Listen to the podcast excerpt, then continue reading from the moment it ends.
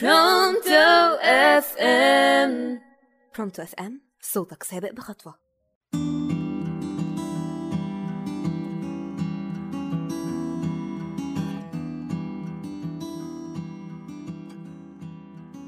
ماما أنا عايزة أخرج مع صاحبي النهاردة صاحبك؟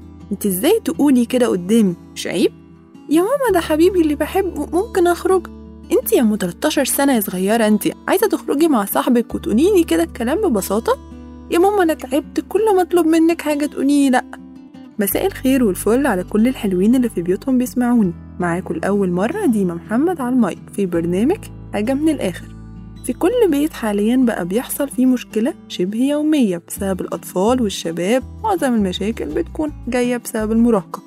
بقى في اكتئاب بنسبة كبيرة في كل بيت وبالذات في أوض الشباب والأطفال. وده موضوع مناقشة حلقتنا النهاردة. المراهقة هي عمر بيفصل بين مرحلة الطفولة والرشد. يعني مثلا من أول 13 سنة كده لحد 25 سنة كده يعني. طبعا في كل مرحلة بتختلف بدايتها ونهايتها على حسب بقى البنت أو الولد.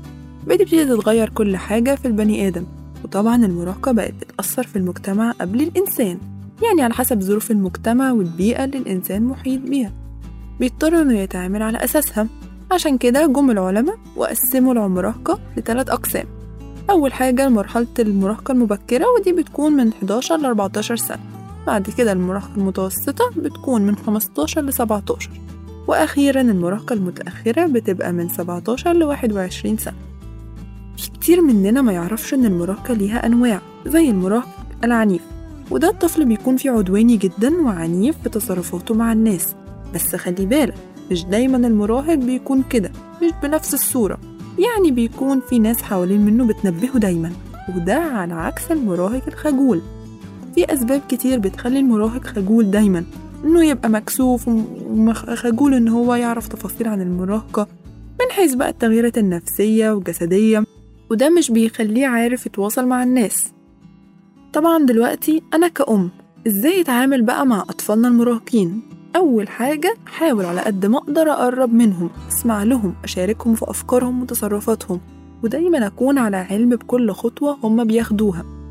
لما يجي الطفل يحكي لأمه عن مشاعره وأفكاره تجاه مثلا بنت بيحبها في المدرسة مشكلة ومش عارف يحلها اوعى تزعقيله ومتقولولهوش عيب كده ما يصحش اللي أنت بتقوله ده وخوفه. يعني خليه يقرأ اليوم اللي جنه يتكلم فيه مع أمه.